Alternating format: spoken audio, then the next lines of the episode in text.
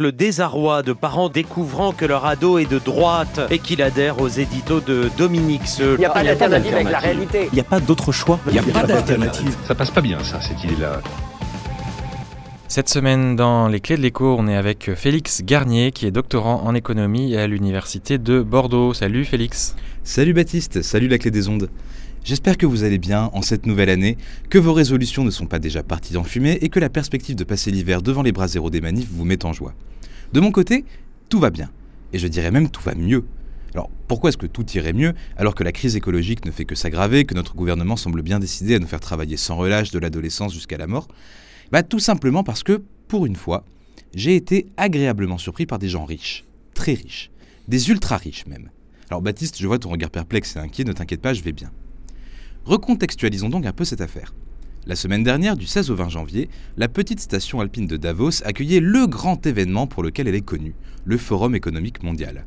Alors pour la faire simple, on a invité tout ce que le monde compte de grands financiers, de médias, d'entrepreneurs à succès et de personnalités politiques à discuter des grands problèmes économiques, mais pas que, de notre, de notre temps. Le thème de cette année, la coopération dans un monde fragmenté. Tout un programme donc. Toutefois, ce n'est pas le forum en lui-même qui a retenu mon attention.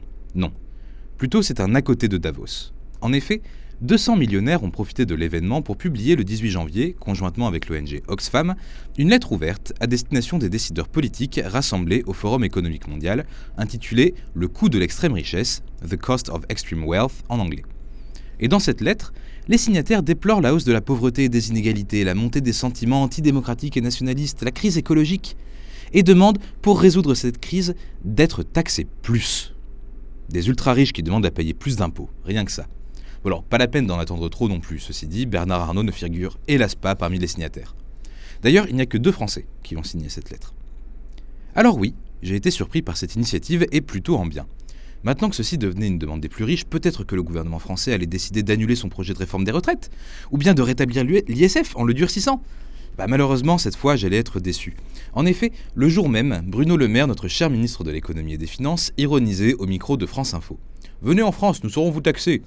Vous serez l'une des personnes les plus taxées au monde et donc vous serez heureux. Alors en entendant ça, je me suis posé deux questions. La première, ça a été Bruno, qu'est-ce qu'on t'a donné à bouffer quand t'étais enfant pour que tu kiffes autant lécher les bottes des bourgeois? Bon, alors certes, c'est une question qui est pas très maline. La seconde, en revanche, ça a plutôt été qu'est-ce que tu racontes? On sait très bien que les riches ne paient pas vraiment autant d'impôts qu'ils le devraient. Et là, là, je me suis dit qu'il y avait sans doute quelque chose à creuser. Donc je me suis intéressé au discours d'un autre invité à Davos, le français Gabriel Zuckman. Alors, est-ce que tu vois qui c'est, Gabriel Zuckman, Baptiste? Pas vraiment, non. Gabriel Zuckman, c'est un économiste français qui est prof à Paris 1 et à l'université de Berkeley en Californie.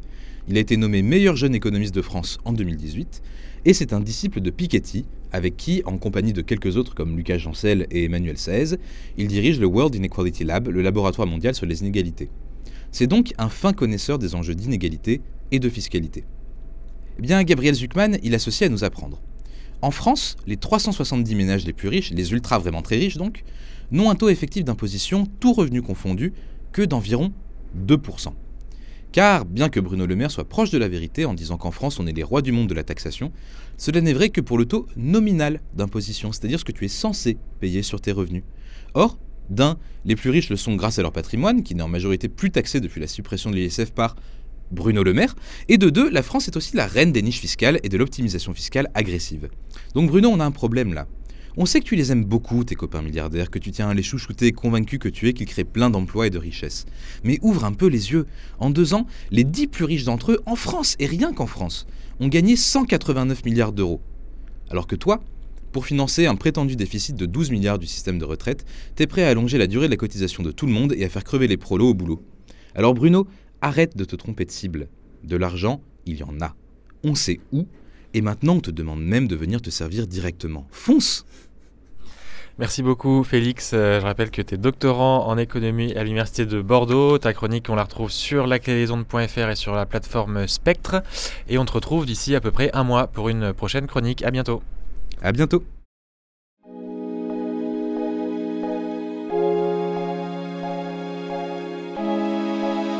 Spectre.